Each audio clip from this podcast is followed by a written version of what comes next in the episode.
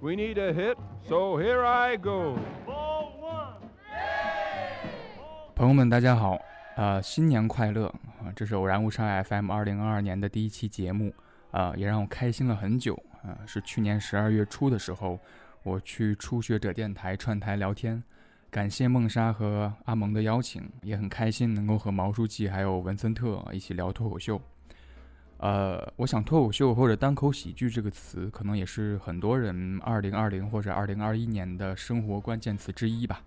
我们从中午一直聊到傍晚，聊得很开心很尽兴，呃，也希望大家喜欢这次 喜剧大联欢节目，希望大家听得开心。He started baseball's famous streak that's got us all aglow. He's just a man and not a freak. Joltin' Joe DiMaggio. sunshine. Playground. Raincoat.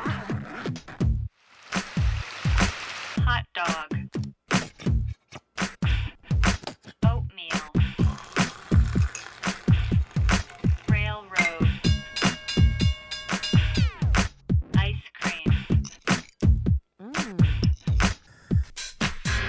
ABC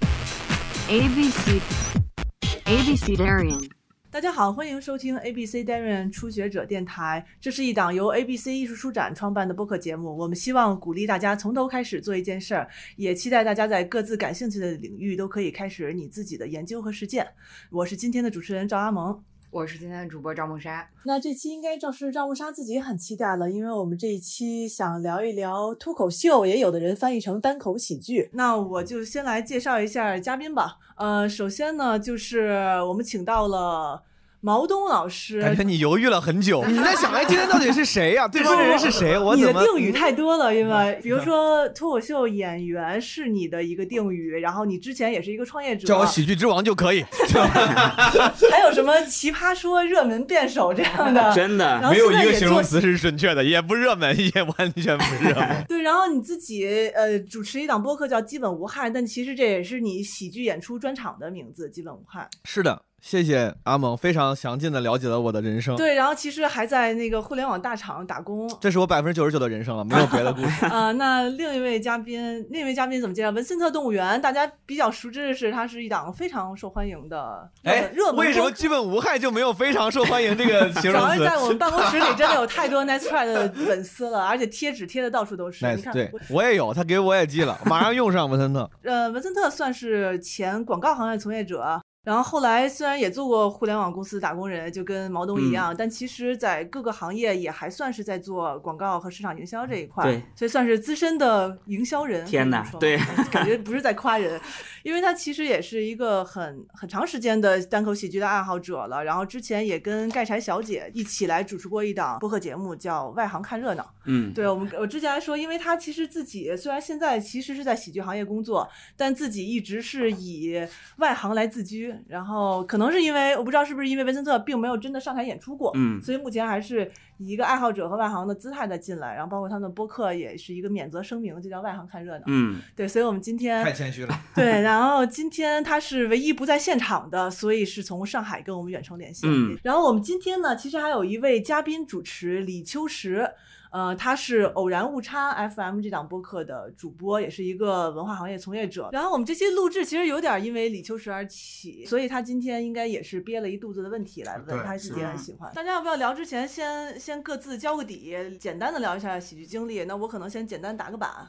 那可能跟大部分人一样，我也是从开始先看到了字幕组翻译好多美国的喜剧节目，然后你就发现这些喜剧节目主持人，其实他们以前很多都是做单口喜喜剧的，甚至很多就是在小酒吧里做演出的。嗯，然后开始也有了一些北京，其实算是特别早的开始有一些线下演出的地方了。嗯老书虫老书虫我还真去过。嗯然后我记得以前东华门也有一家特别小的，是有一些线线下演出的。但其实，呃，我总的来说还是听着相声这种传统的县曲艺长大的那类北方人。那谁下谁下一个说，以及大家要想想谁最后一个说，因为最后一个说可能就意味着你要拿自己的喜剧经历来秒一下大家了。哇，那看我跟你们说，我是一个，那我们三个是不是都是看梨园春长大的？这么说，哎，对，我还想问毛书记呢，就是你哦小、我小学的时候有一个记忆是看那个打鱼晒网，你知道吗？是河南卫视我知道，知道，知道，知道。对，它就是一个脱口秀的新闻节目，但是很不严肃，会放一些那种民生的短的，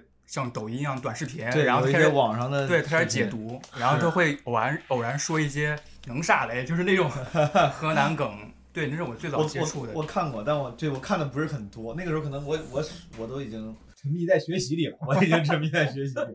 但是我看过，就是会放一些网上的短视频，嗯，然后那个新世纪的前几年，就是广播和电视都会涌现出一些跟网有关的 这种节目。越测越开心什么的。那单口喜剧其实你也听了，对，单口喜剧是后来了。后来我高中、大学之后，其实我是往回看的。我先看了《老友记》，然后他们说有一个剧比《老友记》更屌，是《宋飞正传》，然后我才知道宋飞。嗯，然后我后来看的是《百年酒馆》，然后就慢慢往回看。你们谁要抢在两位嘉宾之前说吗？我说吧，我说，大家好，我是毛东毛书记，我是一个呃脱口秀演员，然后演了三三年多了，三年半了。你喜剧经历就是只只谈自己作为演员的这部分。就是你说看呀，我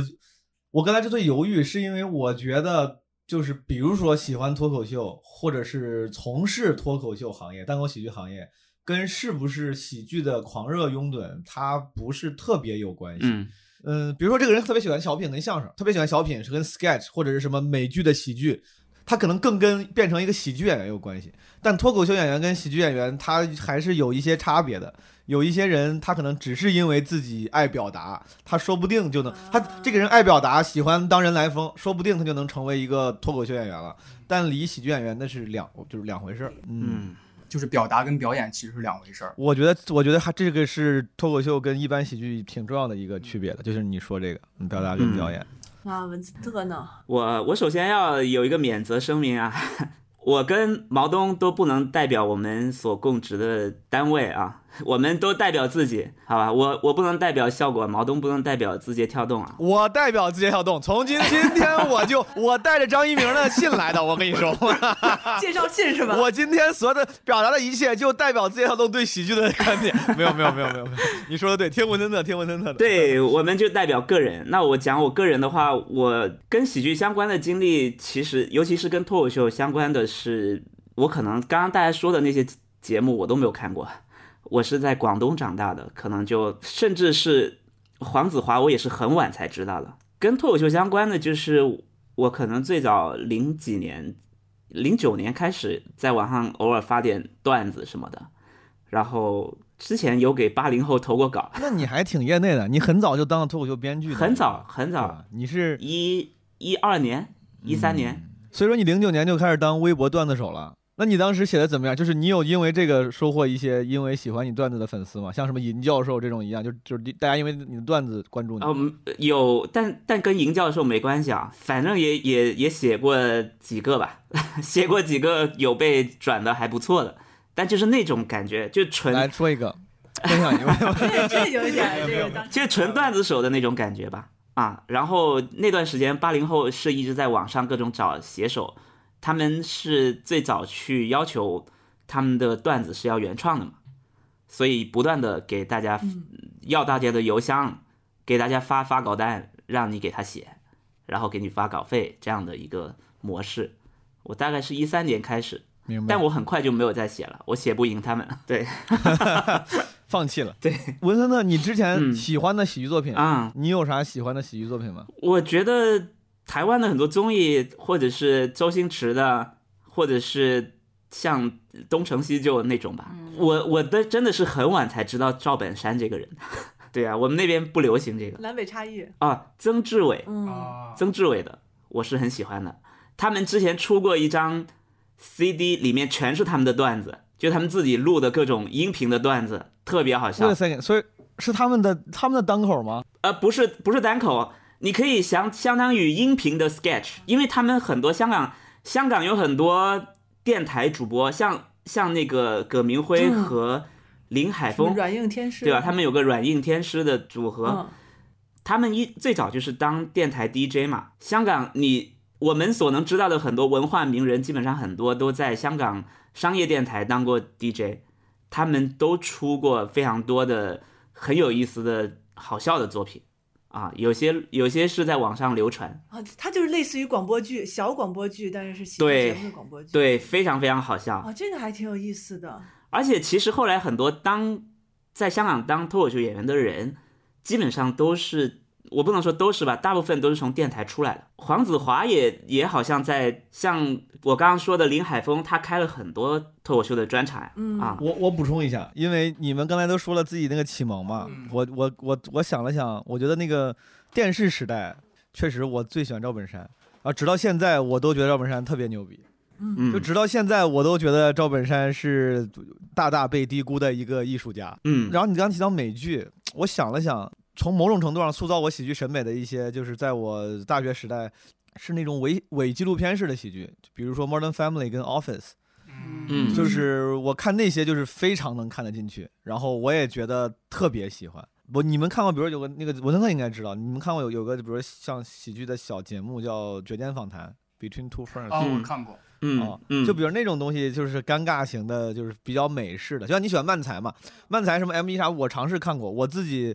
就是不能够完全的被吸引他。有自己独特的一套节奏。我对我不能，我看着那个的话，我就是抱着一个学习研究的心态，它很难吸引着我。哇，我一口气想看三个小时，不行。嗯但那种伪纪录片式的、美式的尴尬喜剧，我能看好久。对我能一直看。梦莎呢？我是半个河南人和半个东北人，所以就是这种曲苑杂谈和和就是赵本山小品，就还就是都看挺多的。但是就是因为这种北方口音的关系吧，嗯就它会天然的有一种喜感，就是它是一种你可以听得懂，不是那种哦，就有一个说法是说为什么东北话那么好笑，好像在李诞那本书里面 有提到说，因为别人不会觉得这是一种猎奇的表达方式，而是觉得怎么这个这句话还能这么说而产生的好笑。我觉得就是东北这种呃方言的声调就会自然而然有一种喜剧。对，这个很亏，因为东北话离普通话比较近，他觉得你是用一种奇怪的、有趣的普通话的形式来说，他不会觉得你在用方言梗。我说河南话他妈就就不行，就这个就很郁闷。就是我想说河南话，但是当你说河南话，别人觉得你在使活，就是你在用它当梗，但。但本这本身就跟东北就这是我的说话方式就很奇怪，所以说现在我甚至我没办法，我只能少说河南话，因为当你说河，我本来很愿意说河南话，但我现在在台上我要是多说的话，别人会觉得哦你在用方言来获取咱用这招儿那种 love，对对对对，这个就很亏。但是东北喜剧演员他本身这个口音是没有办法消灭的一种印记，所以他更亏。还有传染性。对，还有传染性。但就是东北话，我我自己觉得它有一个特点是，就是拟声词和一些呃词语的使用方式很特别，然后比方有一些叠词，然后有一些声音的描述，就是你就会觉得，哎，怎么还能那么说？嗯啊，因为我之前那个，因为我跟李秋实不是刚到嘛，我们就说嗯起来，就是刚才毛总你说的，就是日本漫才，它其实有自己的一个像像文化语境的门槛一样，就是你嗯你首先接受这个设定，你才能进来。但是之前就是跟日本的搞笑文化有关，有很多衍衍生的作品，比如说《银魂》和搞笑漫画《日和》，就是在嗯他们的这个模式下的衍生的作品。然后中国曾经是把搞笑漫画《日和》给本地化，而且本地化的非常成功。嗯但他一定程度上就利用了，就是他们说的好像是普通话，又不是普通话。比如说“我勒个去”，可能是他们嗯发明的一种感叹词，你既能明白他那个语气时候说的是要说什么，然后但又觉得好像跟你平常说的话不一样。这些语言上的一些小小就是陌生感其实是一个幽默感的来源。对，当时我记得那个那个搞笑漫画日和的中文翻译是创造了很多个新的流行语嘛。对对对，对对坑爹呢，这是。其实对都是我不是也是把一些方言加了一些方言的方式，但是用普通话的方式把它给给让大家每个人都能听明白。其实这是一个本地化的一个很好很成功的例子。对，对，我好像记得刘洋教主之前说过这个理论，叫叫大词小用还是陌生词新用，就是他用一个很陌生的说法对，然后解释一个很普遍的概念，嗯嗯，产生幽默感。但日和我能欣赏的，日和我觉得很好玩。我只是我不得不承认，就漫才对我没有那么大的吸引力，尤其是原版的漫才，就是日本的漫才。我看日本的漫才节目的时候，我抱着学习研究的心态看过一些，然后从来没有哪次笑出过声。就我能感受到这是个笑点，我也心里会觉得好笑，我没有笑出过声。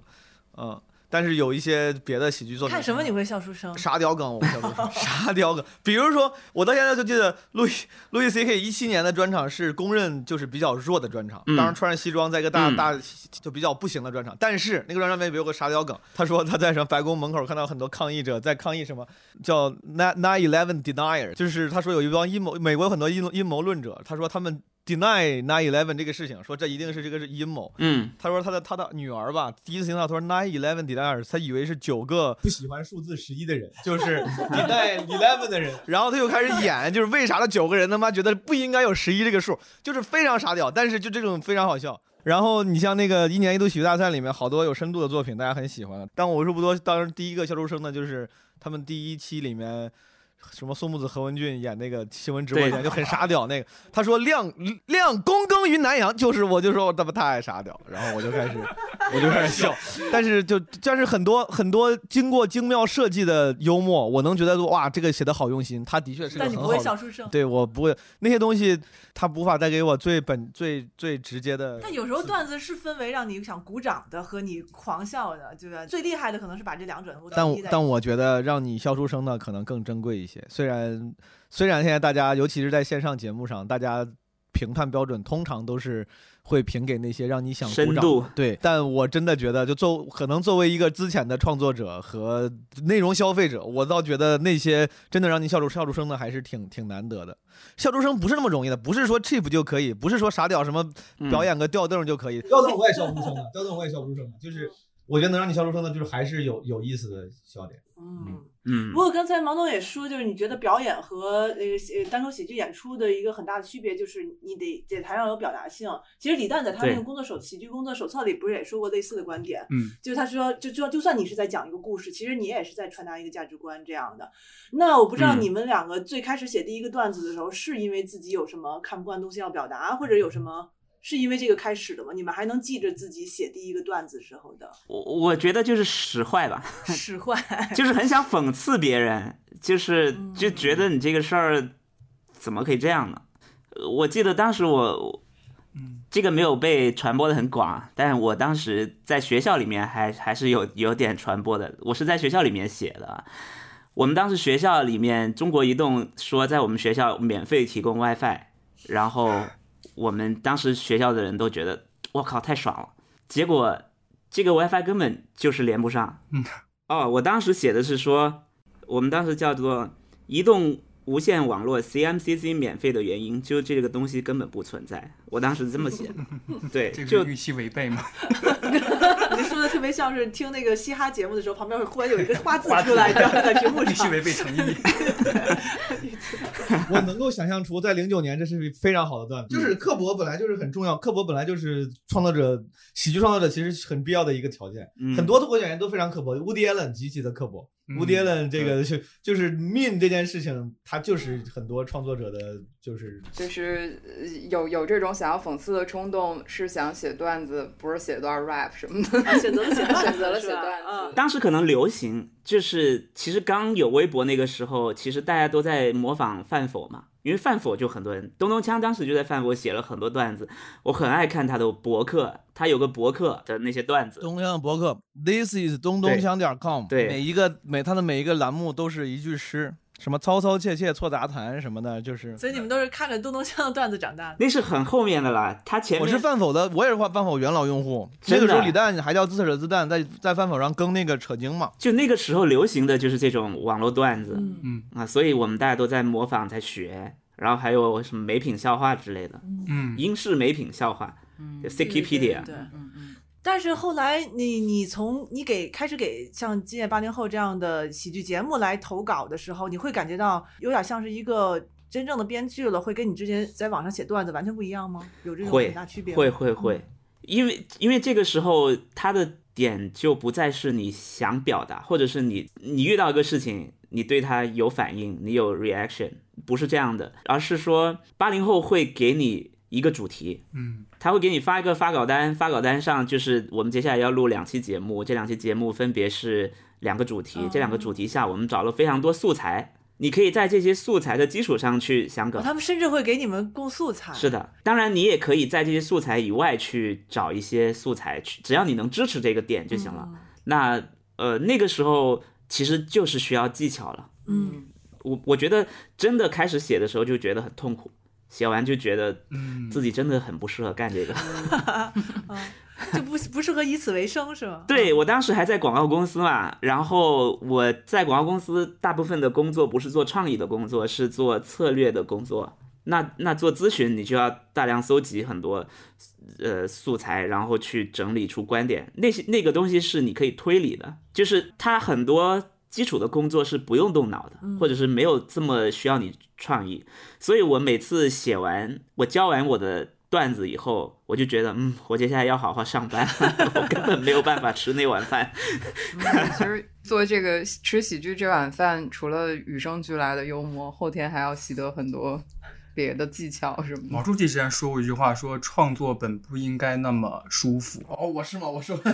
想想，我是说过，但是你被你这么正式的扣得出来，我就感觉它是一个，所以我我想金玉良言，也不至于。所以我想问的就是，你有没有那种，就是我靠，我写了一个真的好牛逼的段子，就很高兴那种？还是曾经有过，现在没有了。啊，曾经觉得很牛逼的段子，现在看都他妈挺垃圾的。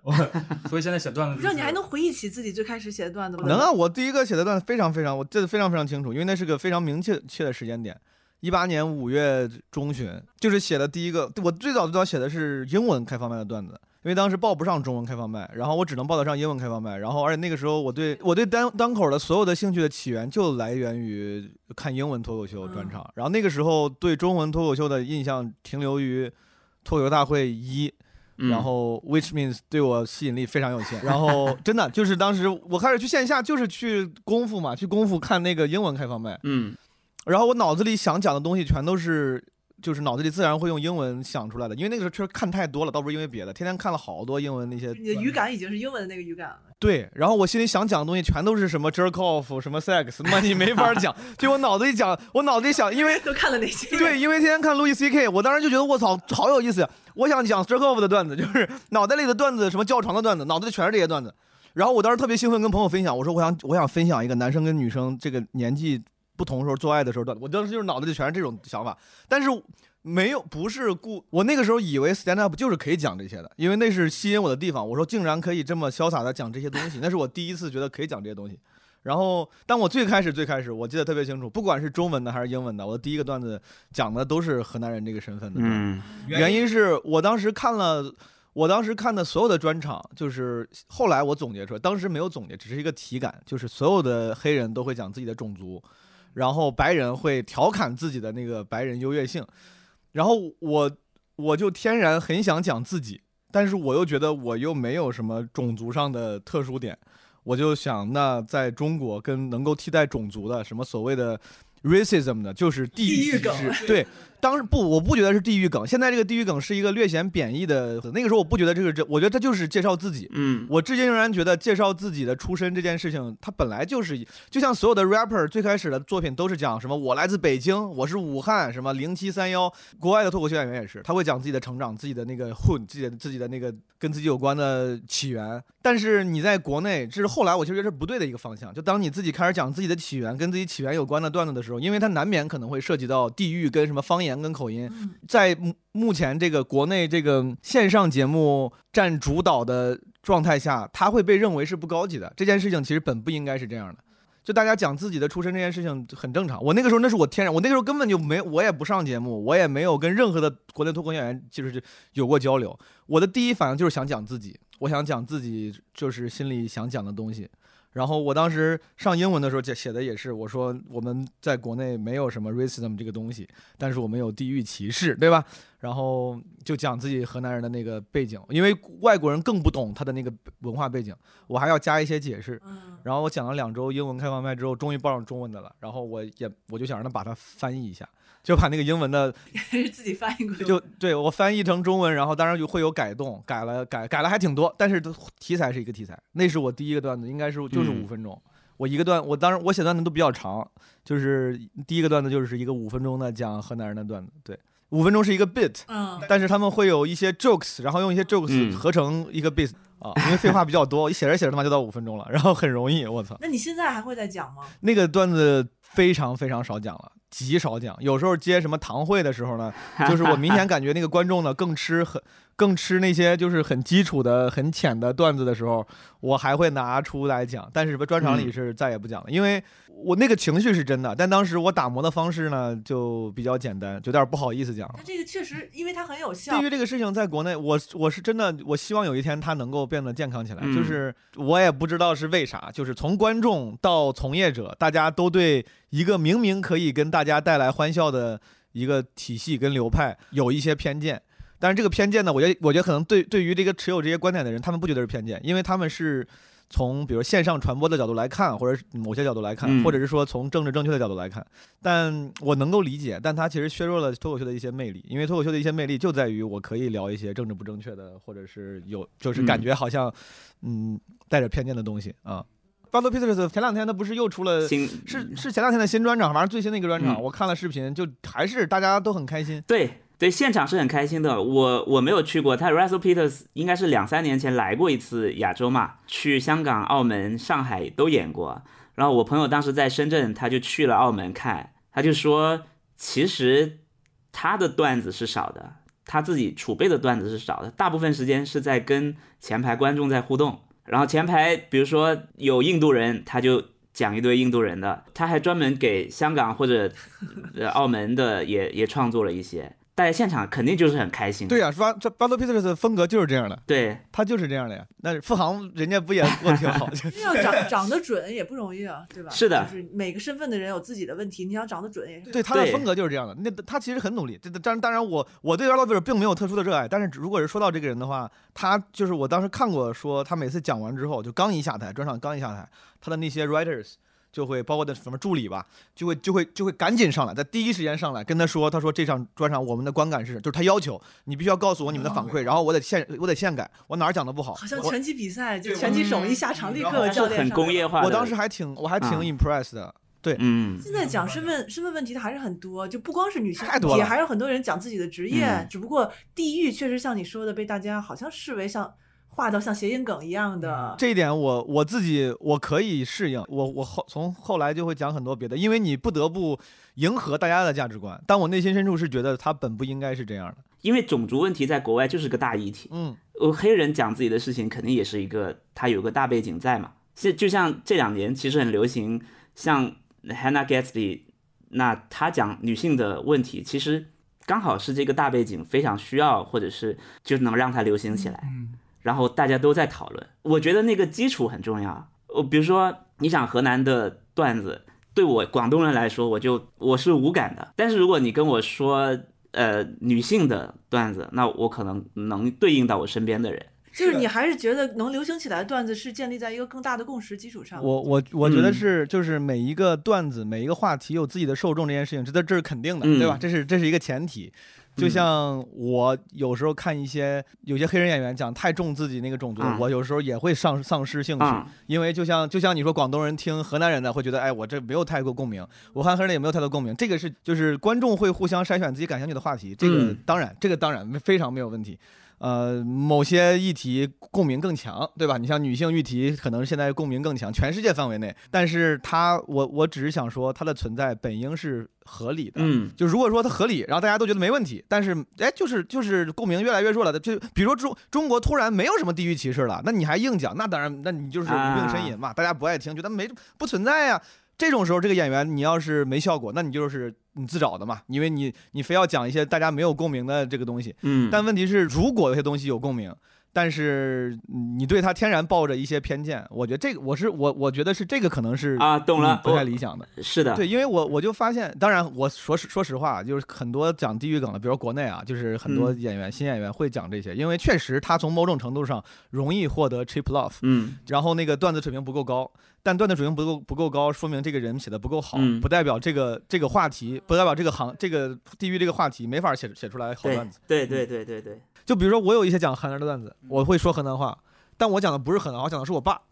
我真的觉得我爸这个人很值得分享。我在节目上也讲的是我爸，后来我讲我爸什么催婚，什么我们去上坟的段子，我都有河南话的元素在里面。我讲什么我的狗，我奶奶说什么狗的头被猪咬掉，就是那是我都讲我奶奶，我都有河南话的元素。但我在我讲这些段子的时候，哪怕甚至别人提起来的时候，都会说你爸那个段子，狗的头被猪咬掉那个段子。那是因为河南话是他的工具，就是我不是为了只是用河南话。但如果你的你你的这个段子没有更深层的主题，没有更深层的你的个人表达，我讲了几个河南话的段子，你看我的我的真心想想表达的是，哎呀，我爸这个人啊，咱们这上一代人就真的不一样，还他妈挺好笑的。我爸这个人这个奇怪的自自信感，这个是我想讲的东西。我奶奶那个，我说我奶奶这个非常 hardcore，她没有那么尊重小孩儿。我最后专场里面还有最后一个段子讲的是，就是讲我河南人那个自卑情绪，就是他这个原因我在剖析，中间也会用到河南话，但我讲的是那个情绪。你的这些段子讲的是啥？就如果他只是讲的是河南话，那有可能不是观，哪怕观众没有人说你这个是 low 的，你自己也要有自觉，他可能是挖的比较浅的。后来我现在偶尔还会讲讲跟自己身份有关的，就可能是真的跟自己观点会有关系的段子。比如说我说有些我见到有些观众，他们真的就耻于或者犹豫于承认自己是河南人。我知道直到现在真的还有这样的观众。前两上周我还我还问我说有没有河南的观众，那个哥们儿举手。他就很犹豫，然后我就调，我就开玩笑，我我已经很友好了。我说咋了，哥们儿？我说你犹豫半天。他说，他说，他说，他就主动，就是典型的。我在这辈子见到无数的老很多老乡都这样。他说啊，他说因为我两岁我就来北京了，啊、就是就像很多很我之前很多朋友，我问你是哪儿人，我有个同事也是前段时间，因为作为脱口秀演员已经能够比较直直面这个事情了，但有些同事他们还不习惯，他们觉得我在冒犯他。我说你哪儿人？他说咱俩第一次见面就要聊这个吗？他是个河南人，他是个河南人。我说你河南哪儿的？他就很不好意思说。我不知道他他觉得这家乡不好意思说吗？之前有些朋友在上海，我也说你你老家上，他说我是新我是上海人，我说我我新上海人，就是反正各种 各种各样的，我有一些恶趣味，我会故意就多问。现在也好，现在我成熟了，我也不会故意让人们不舒服了。你要真不想说就算了，但我心里隐隐是，我是希望自己的乡亲们都能够再自信一些。真的，当时我我问那个，我当时就开玩笑，我说哥们儿你哪儿？他说我到两岁就到北京了，然后我就顺便多问了，没有任何恶意。我说那你身份证是不是四幺零开头了？他说是，然后就有点不开心了。他说你，他说就就问这有意义吗？就是，我当时我说我说没别的意思，我说没事没事挺好。就当时我真的没别的意思，但我没想到，对于有些人来说，他还是他觉得很冒犯。他觉得你竟然让我当众承认我是四幺零开头的河南人，我好我好我好丢人啊！就是我有些段子讲这些的，我就会我就会可能调侃一下这种人。他是跟我的真的观点，我的这个观点到现在我都有，所以说我愿意讲。而且他有效，会有一些观众事后跟我，不管是演完过来给我打招呼，还是给我发私信，他说因为比如我去外地巡演，他在外地可能没有接触过这么自信的河南人，然后他自信的河南人，河南之光毛他们应该也也在生活中会掩饰自己的口音和出身，然后他们会跟我说，他说听了你之后，他说我现在已经很主动的会跟别人说我是河南人，虽然这个事情对于非河南的朋友们来说不太重要，但只有我自己知道，这个跨越其实是很重要的一步跨越。就是你更爱自己了，真的，你更这个，就是我觉得我我的我的有些的段子竟然能起到这样的作用，我就很骄傲啊！我觉得我觉得语言是有这样的印象，是就像以前我们提起月经就会有一种耻感，但现在因为这两年讨论多了，就是语言类的节目的讨论多了，大家现在真的可以很随意说来例假或怎么样都可以。有话语权的人，一定程度你在舞台上你的话语权就是比别人大一些。对，我觉得我觉得这个是我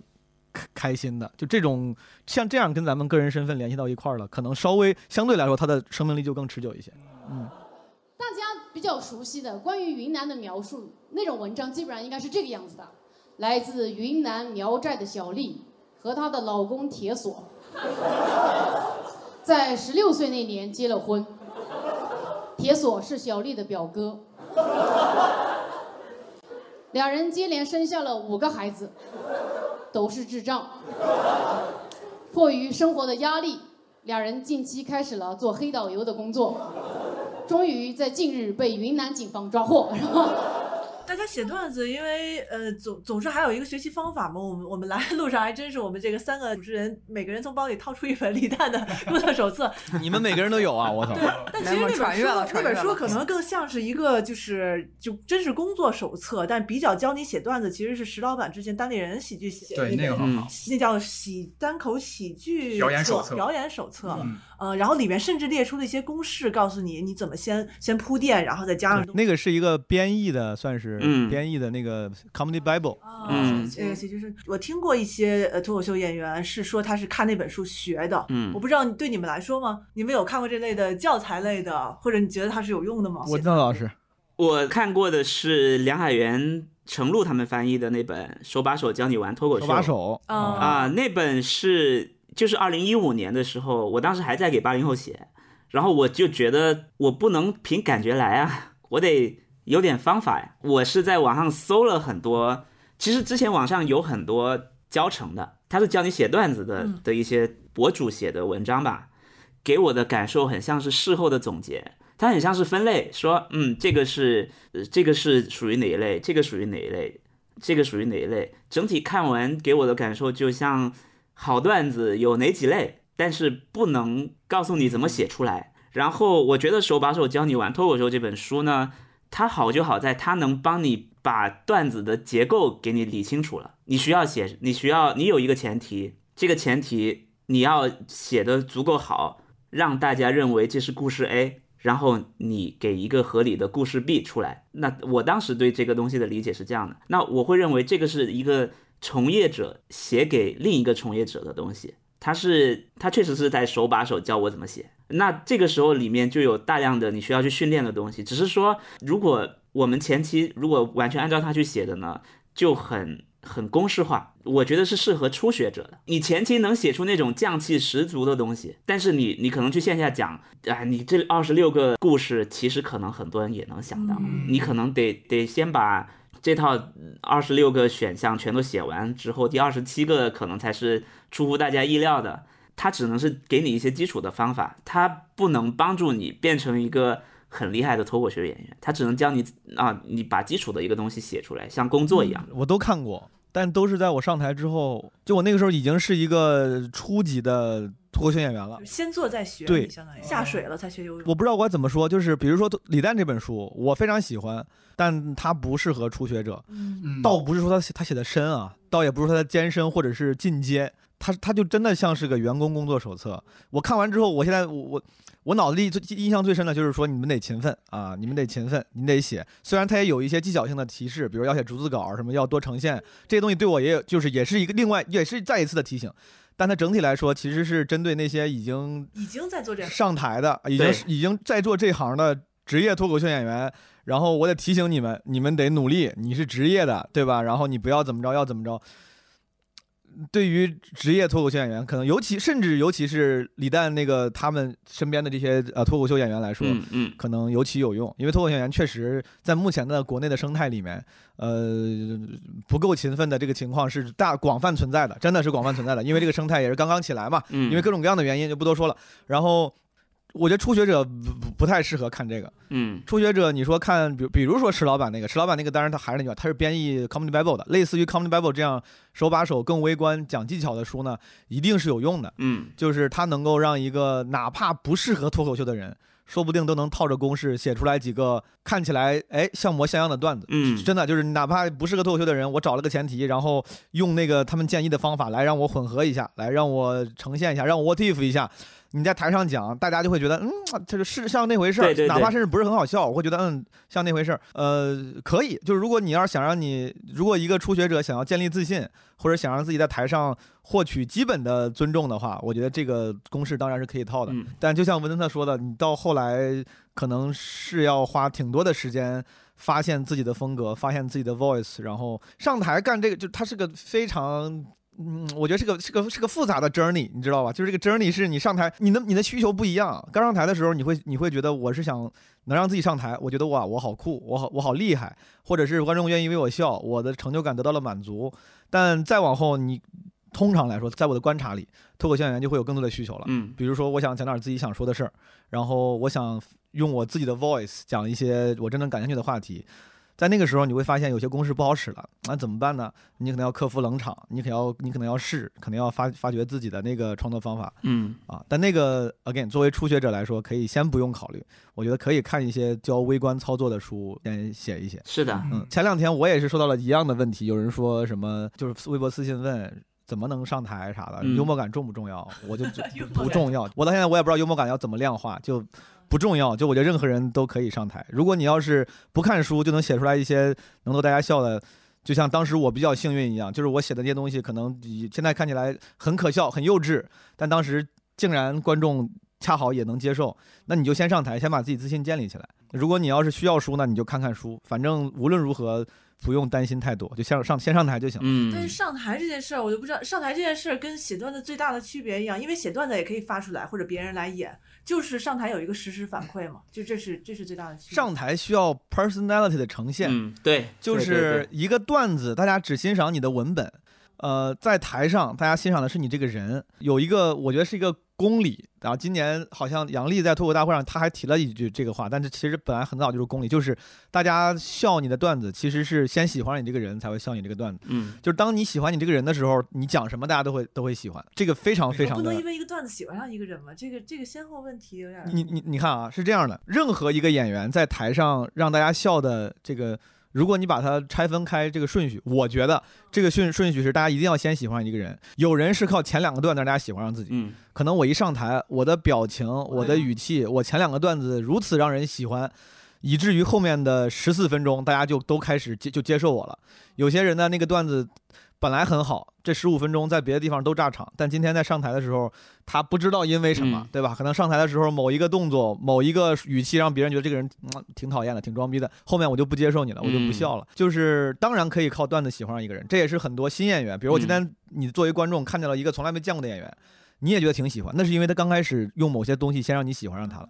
就是当你喜欢上一个人，你像我，如果我喜欢路易 C K，秋实也喜欢路易 C K，咱们看路易 C K 讲啥，哪怕那个段子他不是很优秀，你也不会说你说这人是这人不行啊，对不会吧？你因为你喜欢他，你就你对他的那个好感是会，所以说在台上如果上上台的话，其实会更难一点，因为你得展现出一个能够让人喜欢的 personality 那个形象。我印象特别深，上次我们在录播客的时候，毛东说，其实脱口秀不是一个职业，是一个人格，就是其实你你要在舞台上塑造一个表演的人格出来。这个其实在，呃李诞那本书也反复说到，就是可能你创作的本源还是要从你自己个人出发，所以对最后你呈现给观众的时候是一个你的 personality 是什么。听起来怎么跟爱豆一样？就是大家要先喜欢上你的人设，然后才是喜欢你的作品，就反而是这个有点出我出乎预对，其实当时我听到你这个说法的时候，我第一反应就是也是像安鹏这样想，那是不是如果是人格出发的话，有一些人会更适合说脱口秀，有一些人可能天然的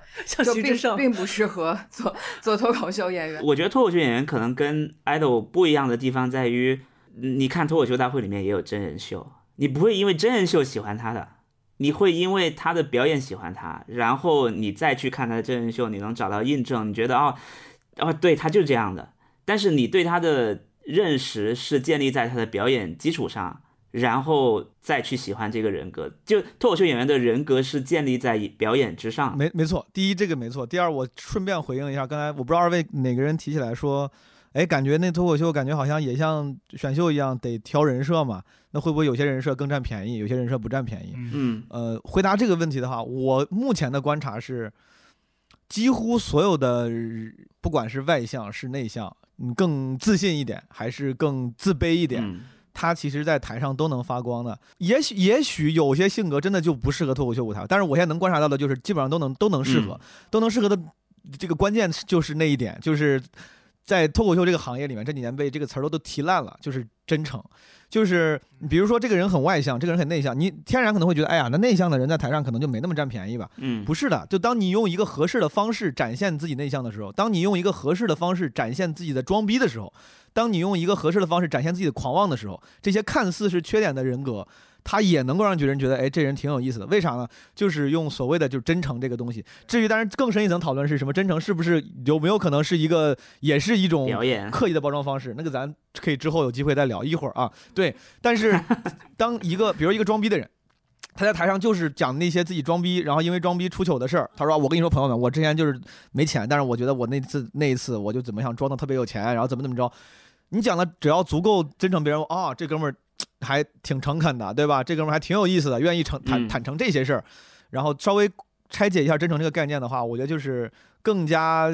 赤裸的袒露自己自再真实点儿的想法。因为你所有的那些在现实生活中不被人喜欢的特点，对吧？狂妄和比如说装逼，咱们就用这两个词儿。当你把自己内心再深处的动机给抛抛解出来的时候，别人都会觉得，哎，这人我 挺有意思啊。哪怕你的那个原因，你跟我其实是有点让人不喜欢的。但是你说的如此之真实，那我也认了，哥们儿，你挺牛逼。啊，我印象很深刻是嗯六兽老师之前说他那个创作坛有一个，他真的看了好多人的，他他他他信手拈来的。引经据典是吧？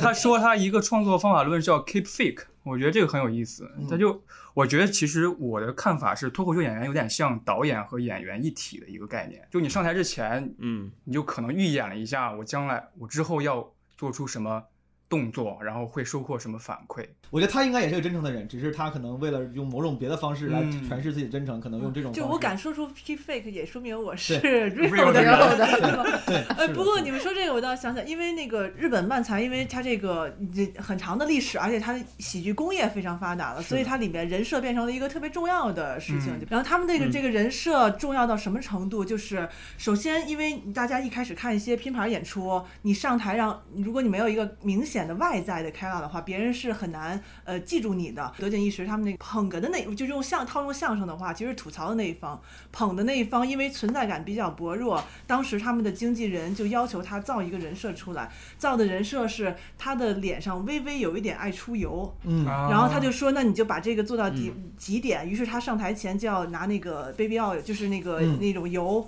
这护肤的油，在自己脸上抹更多的油，让你上台以后灯光一照，很明显的泛光，这样别人有一个记住你的嗯点、吐槽的点。当然后来他们红了以后，他就不再这样做了。但是一开始为了让别人对嗯你有一个印象，你就给自己造一个东西出来。嗯我觉得可能不一样的地方是，脱口秀演员尽量从自己真实的性格里面挑选一个。比如说漫才，我说我要当一个爱出游的人，这个是我自己给自己找的一个人设。但我们可能，嗯、至少就是行内潜规则，觉得你应该从真实的里面找。啊，比如莫南，他这样讲的是说，我是个懦弱的人，对吧？我说我是个爱面子的人，谁谁谁，我是个什么样的人？这个东西至少他至少在在我们觉得是真实的，就是这是我真实的一面。每个人有很多面，我选了一个嗯在舞台上比较可能比较讨喜或者比较有用，但是同时也是我真实的，不是我硬硬加的。就理论上确实也有可能，我觉得是存在有一个人，他就硬找了一个跟自己完全没关系的人格，对吧？我我明明不是个懦弱的人，我就非说我是个懦弱的人，说不定我当我的创造创造能力足够强的时候也可以。嗯，对，但现在脱口秀界几乎大家是还是崇尚、认同、认认同、推崇从真实的人格里面来来找一个有效的。对，没错。上一季 Nora 上台的时候就被点评嗯说她的人格并不适合这个舞台。确实，我看过她嗯的线下，她也呃在嗯线下看表演并没有什么问题，但可能她的这种优越在线上的节目就会被极度放大。我之前老说，就是我跟我跟有时候跟朋友聊天录节目，我们讨论过这个问题，到底什么样你在做什么事儿的时候会让人觉得你在装逼，或者你有优越感？嗯就是有些细节你不必透露。我之前跟一个朋友不是聊天，他说就是他在讲一个故事，他为了讲一个搞笑的故事，他说那天我在 SKP，然后一楼去拿二百东西的时候，后来聊完之后我说你看啊，这个 SKP 你去掉是不是也可以？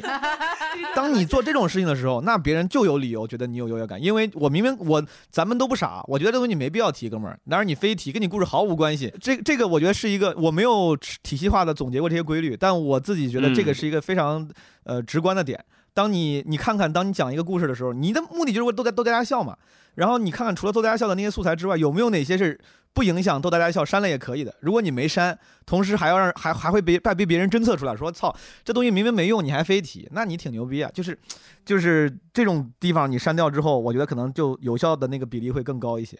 啊。嗯，这个好实用啊，是的实用技巧。对，我觉得这个跟那个春晚的记忆有点关系。赵本山很擅长解构一些大的人物，嗯，对你你就是个屁精或者是怎么样，我觉得可能跟喜剧基因有点关系。我们对“装逼”这个词特别的敏感。观众特别敏感不。过我确实觉得 Nora 他在线下的时候，因为我虽然没去过线下，但我看过他线下的演出的视频，在小场子的时候，嗯确实他是一个更自在的，啊，更自然的、更好笑的。他很他很好，他很随和。我最早上台就是因为 Nora 的鼓励，我经常说这个事儿。Nora Nora 温和如沐春风般的鼓励，让我报了第一次开放麦。是吗感谢 Nora，对他他线下是个能，他能是一个更直接让人感受到他那个很好的 personality 的人。大家来聊一聊月经。很多人聊到月经都会很不好意思，会把月经叫做大姨妈。我觉得非常不准确啊，因为我很爱我的大姨妈。再说了，来月经的时候对吧，脾气会很暴躁，性格很不好，甚至有点犯恶心。我觉得月经不应该叫大姨妈，应该叫前男友。而且我以前初中的时候会发现，很多女生来月经的时候还会互相借卫生巾，但是呢会很不好意思，就怕别人别人知道嘛，就很像在黑帮交头一样的讲话。你们来回忆一下，就那种，哎，我来那个，你有那个，我没有，但我知道他有。然后这俩人走过去说，哎，你有没有大号的创可贴啊？那个就会说，跟我来。是不是因为可能喜剧表演有时候天然是放低姿态的，就是包括他的一些笑料的方式也是自我挖苦、嘲讽，呃，嗯以此来建立大家的同理心，或者是本身可能喜剧的姿态就是一个低姿态，并不是说我比你更有优越感，我更、比你更厉害，我比你知道更多，是一种说教姿态的那种，反而不容易让大家开心的笑。这个是一个老，嗯这个也是在喜剧创作里面，我我觉得算是大家公认的，对吧？就是呃放低姿态，让观众产生优越感等等等，这个是一个算是也都算功利了。但是这个点它最后服务的是什么呢？服务的还是让大家接受你。嗯就比如说现在宋飞跟嗯 Allen 他们讲段子的时候，他们会讲一些自己有钱的段子，就是故意装逼。但是观众 OK，因为在观众的预期里，你你确实是个名人啊，就是你嗯确实做头等舱。你要是再跟我讲，你说你天天过得有多穷，反而我会觉得你很你很假，那个是你的装逼。嗯就是你要讲一些符合观众预期的，不让他们产生反感的，不让他们觉得你不真诚的段子。嗯一个有钱人成名的明星在台上讲自己的明星生活，这就是真诚。嗯所，以何广智确实是不能再说地铁的段子。对呀、他已经开始讲买衣服了呀。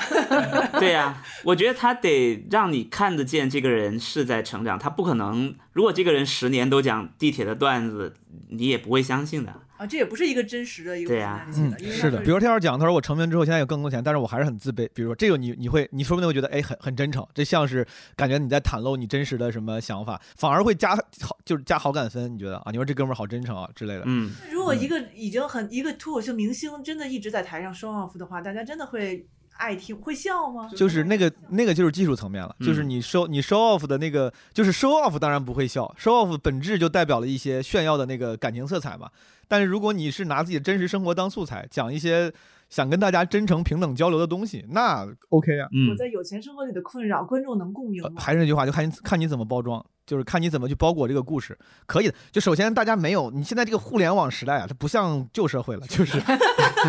真的。就是旧社会，你想想，哎，之前我们河南人写豫剧，就是我之前讲，就是呃写那些有钱人达官显贵，张时说那个关公辞曹，说曹操多有钱，然后照顾关羽，讲的那个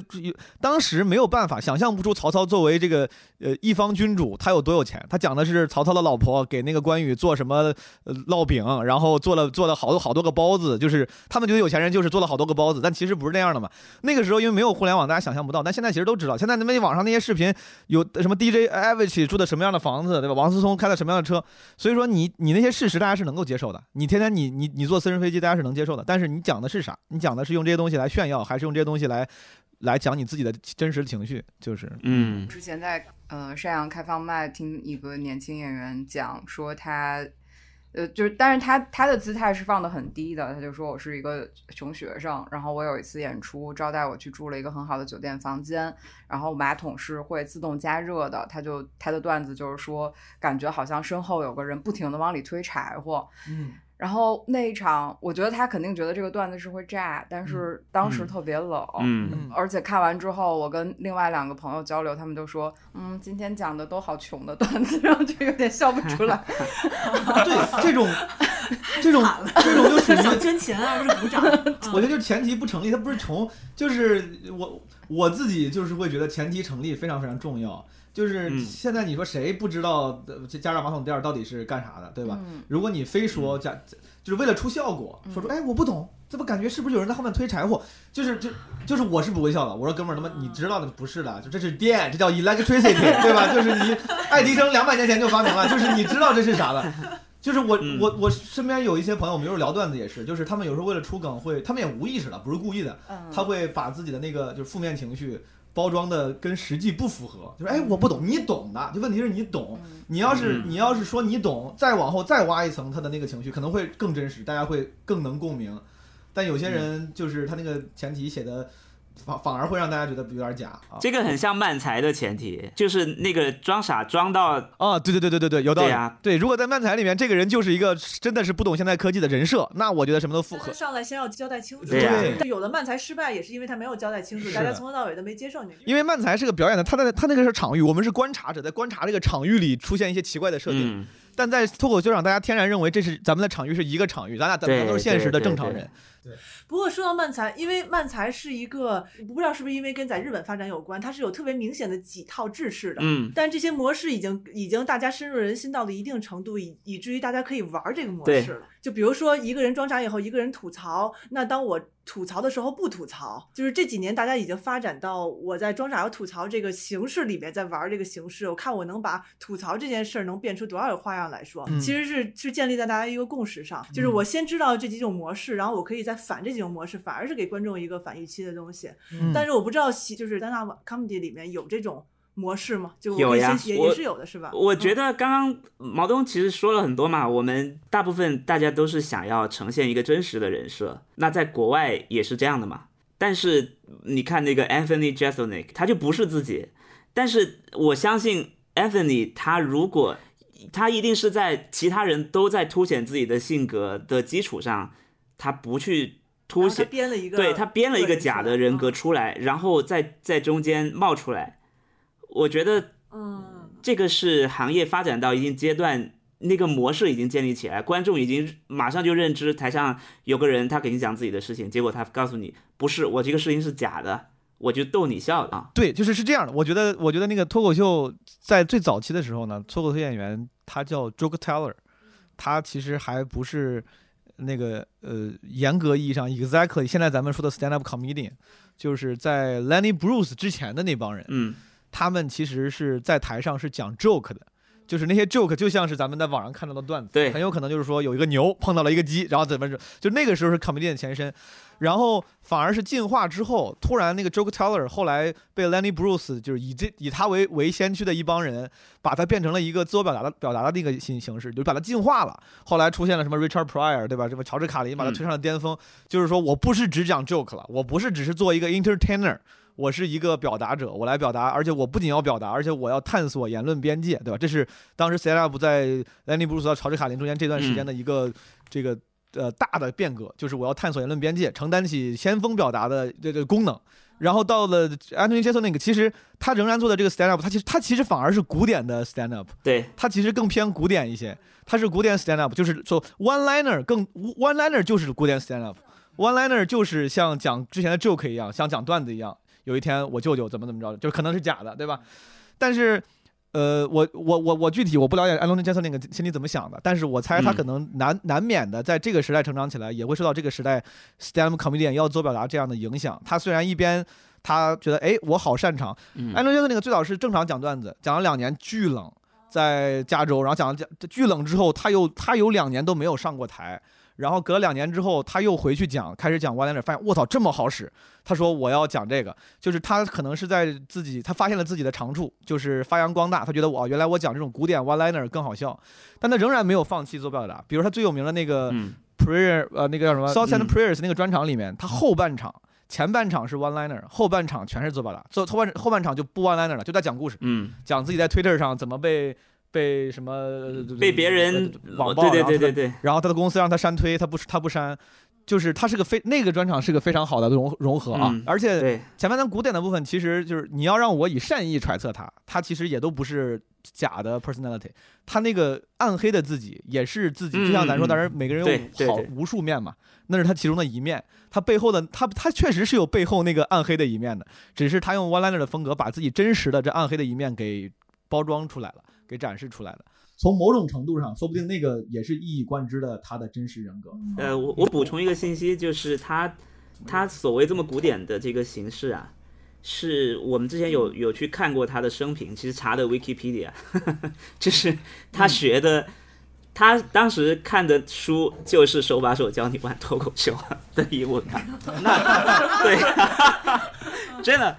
那 他其实还是用起了这些公式，用上了。对，所以所以他这个呈现是非常公式化的。那那他只是说在、在他找到一个好的方式的时之前，他发现哇，大家现在已经都认为所有人都要讲真的事情了，那我来讲点假的呗。他其实呈现那个暗黑的风格，整体就是呈现说，OK，我我我爸死了，我妈又干嘛了，我我我女朋友又又遭遇了什么横祸，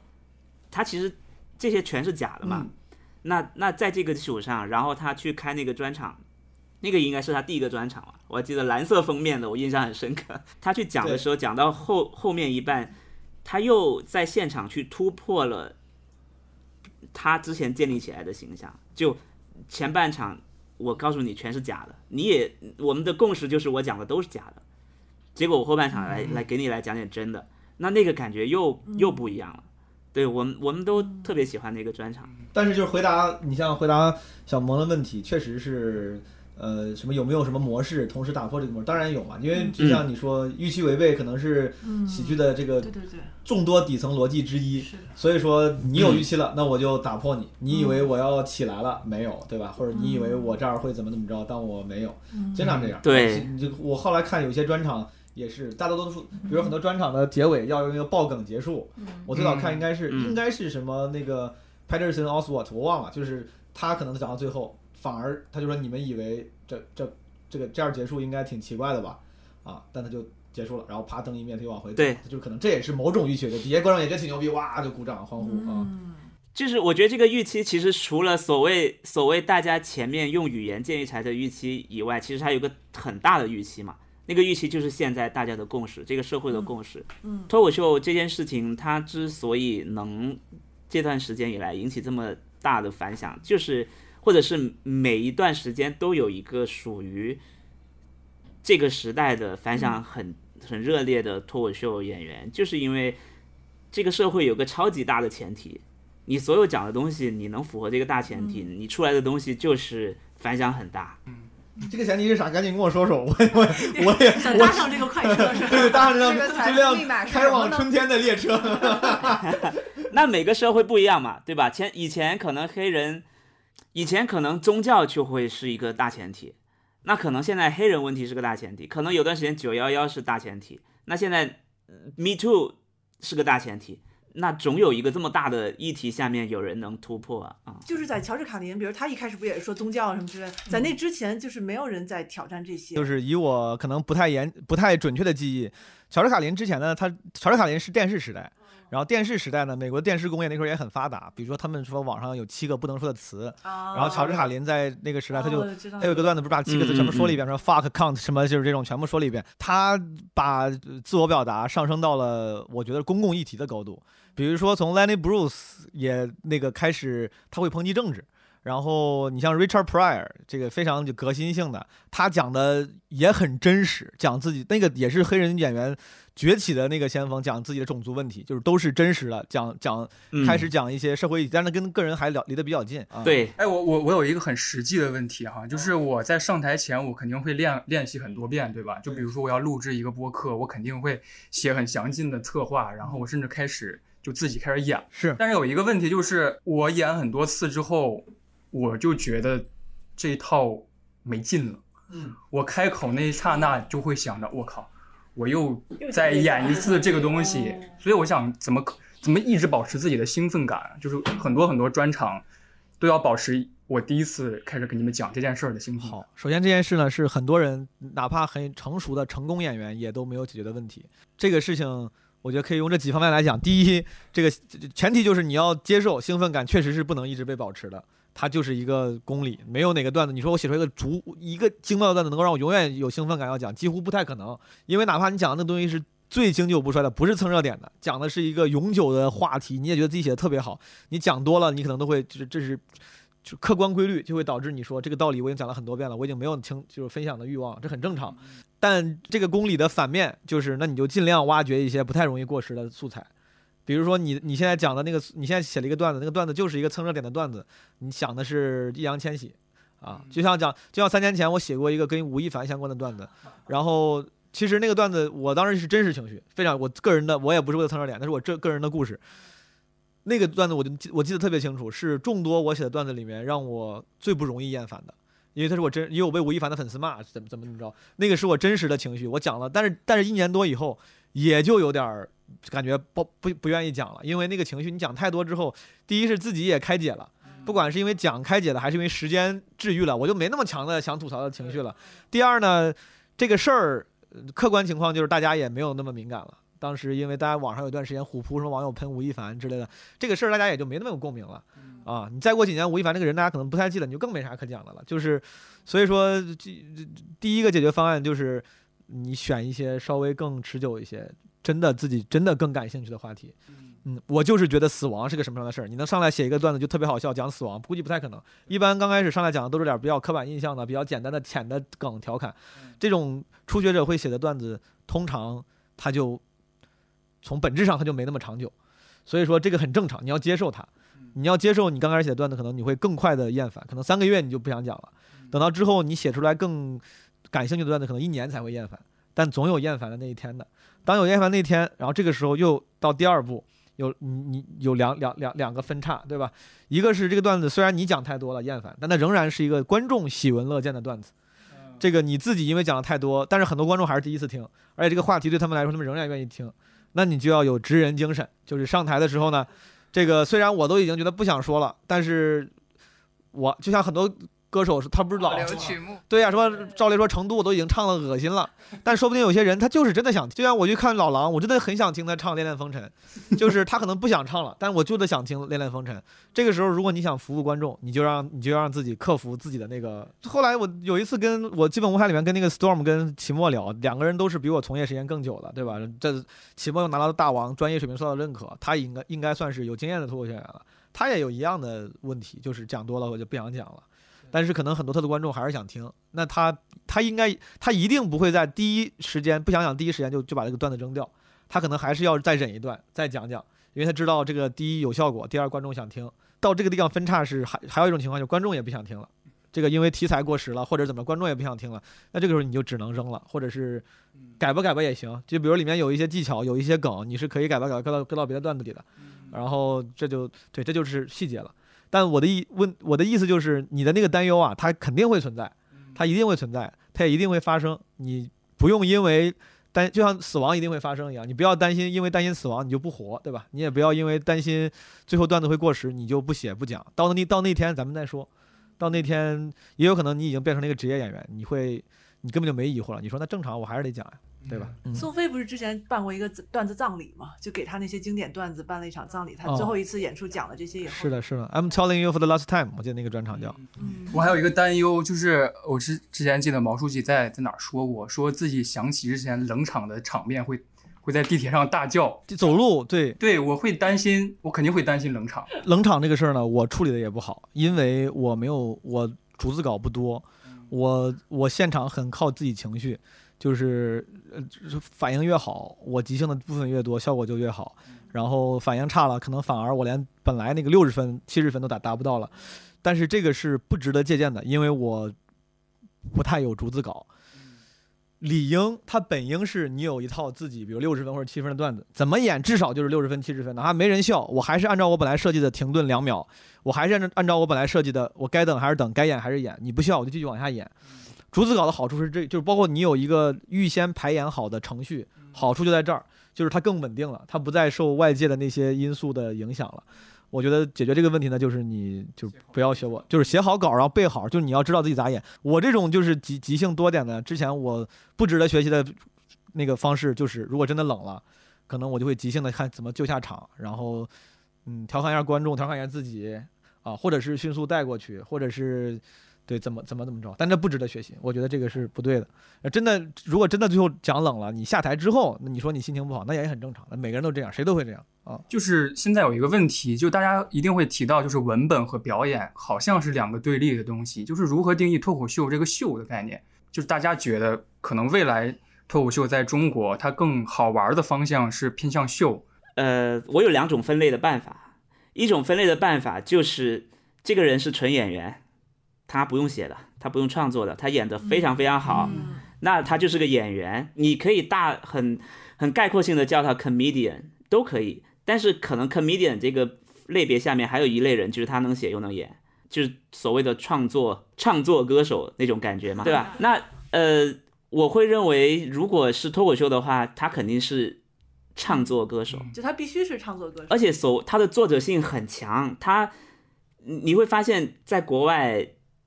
当脱口秀演员的人，他其实还写自己的剧，嗯，他还演写电影，对，他有非常多东西想表达，脱口秀只是其中一个途径而已啦。像陆毅，他有自己的电视剧也非常好看，他的电影也很好看，他只是选了其中一个，他觉得最省事儿，可能做脱口秀，我自己讲就行了，我自己来呈现也是 OK 的。那那我从所谓作者性上去看，一个是写，一个是演，我这是我的一个分类啊，作者性。第二个分类，我们之前有个分法叫做你是谐星还是喜剧演员。哦，这也有区别吗？嗯，我觉得谐星，我觉得吴宗宪就是谐星，沈玉琳就是谐星，他他没有作品的，你很难说我很喜欢吴宗宪哪一段表演。嗯，但是吴宗宪绝对是个很好笑的人，沈玉琳真的是太好笑了，我很喜欢他，但他没有作品啊。嗯，他是个，我我我会这样去看它，但我不知道怎么去翻译成英文了。咱们这次这个播客录的真的好学术性，我就感觉我我觉得呃我没有什么成型的模型，但嗯刚才文森特解释两个，我觉得都都我都同意，都很合理。comedian 的印象只要在个人的 profile 里面加了 comedian 这个词的，他一定是讲单口喜剧的，嗯他一定是讲 stand up 的。就是我没有见过不讲 stand up 加 comedian 这个词的。我觉得 comedian 就是 st- 就是 stand up 的人，讲 stand up 的人就是 comedian，他们不是 actor，只是因为翻译问题，他会叫脱口秀演员，但这个演员跟嗯电影演员、电视剧演员他天然是不一样的。然后嗯至于编演一体，这个是 stand up 的艺术形式的呃根本。我每次做主持，我主持线下演出的时候，我作为主持人，我也会说，我说脱口秀其实是现在世上。仅存不多的编演一体的艺术形式，就是它必须得是从定义上就得是编演一体。如果你嗯编演不一体的话，理论上就有点反古典脱口秀的那个概念了。就是有一些大明星，包括 Kevin Hart，包括什么这个呃 Russell Peters，包括之前 Chris Rock，其实找人给他写过稿，嗯但是呢，这种新闻爆出的时候呢，大家通常是说这个是抵触的，就是说咱们不行啊，这不对吧？你怎么还找人写稿？也可能有一天大家的价值观会变，说这是 OK 的，但目前还是大家通常来说觉得 comedian 就得自己写自己的稿，然后自己演自己的稿。编辑是可以的，对吧？我可以在你写的稿子的基础上编辑，就像程璐他不是在给别人做编辑，是吗？啊、改稿，对对对，改稿。但但他是服务于节目的嘛，对吧？哦他他并不是说，而且这个事情其实很难说。我提了你就你就改啊哦，那毛东也参加过读稿会，不是说我给你列十条你得给我改，他是尊重你的嘛，对就是他还是最终还是说你你想怎么呈现，你认为什么在舞台上表现出来是好的，那你就做就好了。我我们只我觉得读稿会只是给你一些他们的经验，他们有很多面对屏幕、面对更外面的观众的经验。那他只是想说，你你这样说，你可能在屏幕上更占优，嗯不会说只照顾了现场观众，然后外面的人完全 get 不到。嗯我我我我觉得是这样的。然后包括秋实刚才说那个什么脱口秀演员文本跟表演的区别，这个是我倒是我旗帜鲜明的觉得脱口秀演员应该演。嗯呃，就是我自己之前在我根本就还不是演员的时候，我作为观众我也这么觉得。我当时看的时候，我就觉得当时我就看我当时看路易 C K，我还没上台呢，我会做笔记。啊我当时觉得一边我一边觉得路易 C K 嗯很丧，就感觉好像他不是一个那种精致表演的人。当你仔细看，你就会发现他的那个表演张力和和设计很其实也很多。他作为一个很丧的人，看起来就在絮絮叨叨自己的那些事儿的人，他该演的时候演，然后那个语气该变的时候变，他不是一直都很平的在讲故事，他他不是真的丧，对他只是那个人格要给你第一印象是丧。你仔细一看，他演的很很精致。就是我是觉得脱口，或者说作为我个人，我喜欢那些有更丰富表演的自我表达的脱口秀。嗯，当然，你说站那儿不动，就硬单独就说，就是表演一个自呃，表演一个社恐的自己，表演一个内向的自己，表演一个不会演的，只是会只会说话的人，行不行呢？当然也行。其实那，某某种程度那也是一种表演，那个就是表演的是一个这样的人。对对对，但是有些人，他如果无法让我相信他在表演这样的人，他我就能感觉出来，这个人他就是单纯的就是在呃说一些像是文本段子、微博段子。啊，咱念微微博段子。对对对，如果如果他给了我这个印象啊，很有可能我的印象是不准的。但是如果他真的给了我这个印象，让我觉得这哥们儿你在干啥呢？明显你这不会演呀，你这明明能演得更好笑的，你就是在在背段子。我会就我我个人会不不喜欢这样的。嗯，就是我前几天在看那个单立人的原创喜剧大赛嘛，然后有一个演员我印象很深刻，他应该也是新人，可能上上台半年还是一年，然后他表演结束完之后，他有一个很深刻的一个发问，他说他第一次上台完下台之后被人说文本很弱，我觉得这可能是每一个初学者单口喜剧初学者一定会会被说到一个批评，就是文本很弱，然后他都一直在纠结，这是一个脱口秀 critic 的术语，叫文本。对对对。说，脱口秀 critics 最爱提的词是节奏，你这个节奏不行。你问他什么是节奏，妈他也说不出来，就是没有必要为了文本而文本。我觉得他他是他是服务于服务于最终体验的。打个比方，就比如我当年我在看《三体》的时候，我我完全没有因为他的文笔问题影响我的体验。我读完之后我就觉得这书好。嗯这个时候哪怕有人用特别严谨的分析告诉我他的文笔为啥不好。对我来说没无所谓，对我觉得我很我很喜欢，我很开心啊。就像咱看一个电影，有些电影拍的就是剪辑上很平实，比如贾樟柯，对吧？他的那个表演剪辑上相对来说没有那么华丽。但如果你看的时候，它并不影响你的体验，你并不会觉得我操这个故事本来挺好，怎么这个地方剪辑这么剪？有些人可能会会有这种负面情绪，那对他来说可能就属于是剪辑不好。但对我来说，对咱们来说，如果你看的喜欢，他就没问题啊。我我觉得可能跟很多人的观影预期有关吧。我我我也吐槽过《三体》，我也讽刺过他。我可以说说，我我就没看下去《三体》。《三体》当时拿了雨果奖的时候，一五年拿了雨果奖。当时其实有人说是因为翻译的英文文本更漂亮，刘宇刘宇坤翻译。对，我就说。我说《三体》什么时候能被引进啊？能不能找个好点的翻译？我我是这样说。这个挺好笑，这个挺好笑的。那我我就我就对这个呈现非常非常的敏感，我觉得。对，但这个是不是跟呃单口也有点关系？就是它本身你呃，尤其比方说现在建议你写逐字稿的情况下，你最开始其实是用文本去。比就是比量它，嗯，然后也会不可避免的有一些语言习惯或者是呃比较书面化。嗯。那你在舞台上表演的时候，就是在那个转化不自然或者是怎么样，就会有一些问题出现暴露出来。就我虽然还没有我没上台表演过，但我写过逐字稿。哦，我所以你的稿现在你从来没演过，你就你就写好放在那儿了。对，但就是我觉得这个距离从文本到表演这个跨越是非常大的。我解决的方式呢，就是是先说再写稿。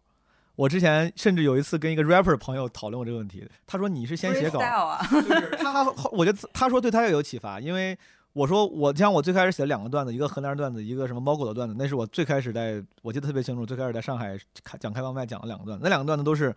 我大概可能写几个 bullet points，觉得自己要讲什么，嗯，然后就在客厅里一边走一边讲，就像给朋友讲，我说我这个事如果我要讲，我要怎么讲？我讲到我讲到我觉得这个哎可以这么说的时候，我把我说的话打下来。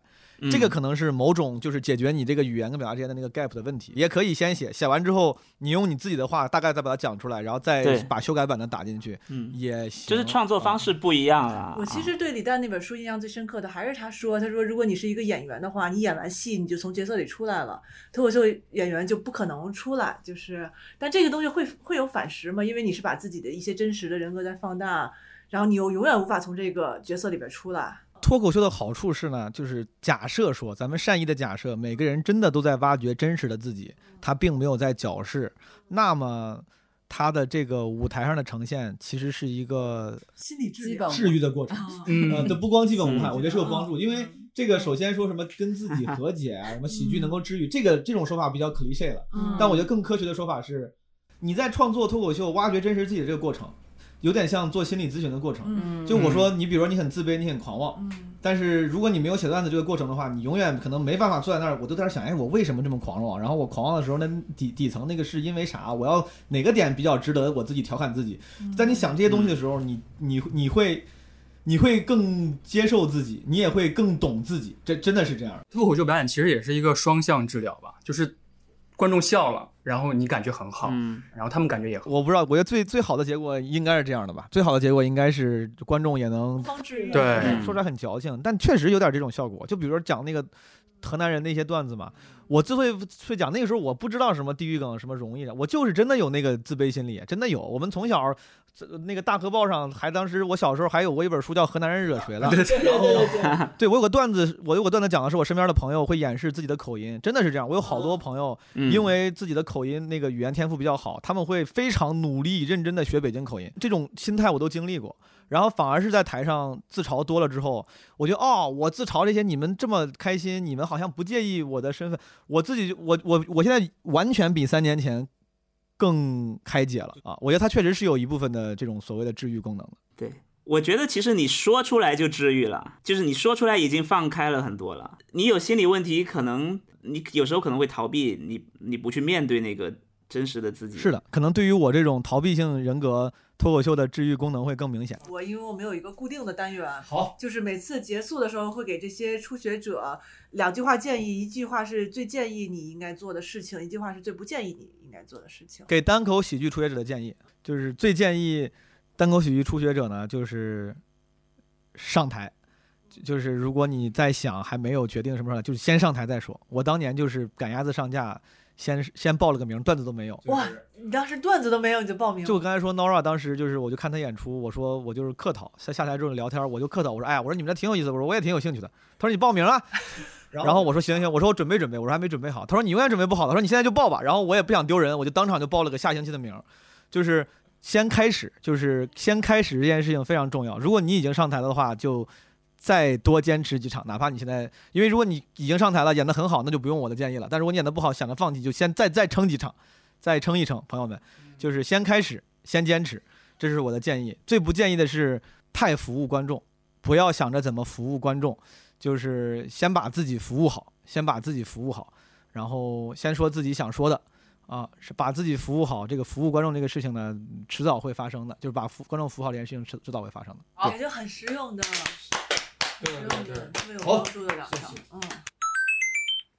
下面插播一条音频信息，因为文森特老师在我们录制的过程中，他就被叫去开会了，所以最后结尾的这两条建议是他单独录制给我们的。我对脱口秀初学者的建议是，一定要把自己的第一稿先写出来，不要去想它好笑不好笑，要去想它是不是你真的最想说的，你最熟悉的，以及是你觉得最荒谬的。有了这个东西之后，再去想好笑的事情。一定不要做的事情是，不要在你的稿子里使用网络词语，因为网络词语是已经被疯传过的词语。如果你再去说的话，就显得你在跟随别人，失去了你的独创性。而且很多人在使用的时候会把它当做一个梗，但是其实没有什么作用。好，实用。今天听到了很多实用建议，感觉已经可以登台了。对，充满了自信，我是一个自信的河南人。先把名报了，咱们先把名报了，好吧？汪老师有一个问题嘛，就是有曾经有写段子的经历。我想的是我妈曾经有写段子的经历。哦，真的吗？对对对，我哦我然后他在哪儿演？他河南是被哪儿怎么那么准备的？不是不是，他是他是，我昨天突然想到这个问题。他为什么要写段子？他之前有写作的习惯，他写作挺好的，然后还指导过我写作，然后他会在一个本上记录。但是我很小的时候，小学的时候，段子账本。我就翻到了一个是段子，就是他那个名字好像叫“一事一则”或者“一事两则”，就是读那个读者中间那个段子嘛。他写的是一个讽刺公务员的段子，然后他当时那个段子是是这样的，就是说他写一个公务员刚当上科长，然后那个公务员认为刚当上科长这件事儿是有一些福利的，就是你每天下班之后一定会有人给你打电话让你去吃饭，嗯这是认为他当官的第一步，每天下班不要先急着走，先等电话。然后他当时写那个段子就是，呃，刚当上科长，然后他六点下班了，就开始坐在坐在下面等电话，说一定会有同事和下属约我去吃饭。然后他写的是心路历程，然后等到六点六点半还没有，然后那个科长就想，那个谁小王该打电话了，或者是那个小李给他打电话了，然后等到七点还没有，他准备走了，然后他最后一个电话突然响起来了，然后他说啊很欣慰，我毕竟还是科长了，一定会有人约我吃饭的。然后那接起电话是他是他老婆，说你怎么还不回家吃饭？就就结啊、他束了。写的这么正式的一个，就像是有点像是小品编剧或者是什么嗯喜剧的、喜剧一个桥段一样那种感觉的。对，啊，真的是要像个 sketch。我就想起我妈啊了。看咱看来小咱们都是确实从小都是对语言艺术有喜欢的。我小学也是参加春节联欢会，找朋友一块儿演演相声。对，我也是。当时当时应该我记得是演的是旗帜大兵的相声，因为自己不会写嘛。小学，我跟一个小学六年级跟一个朋友演旗帜大兵，什么金盆洗脚城啥的。好吧，那今天多谢大家在周日的时间里面，然后可以跑到七九八这个地方来。对，那好好好，那我们赶紧赶紧去看展览吧，好吧，拜拜。好朋友们拜拜拜拜拜拜谢谢。在欢乐中。再见，再见，江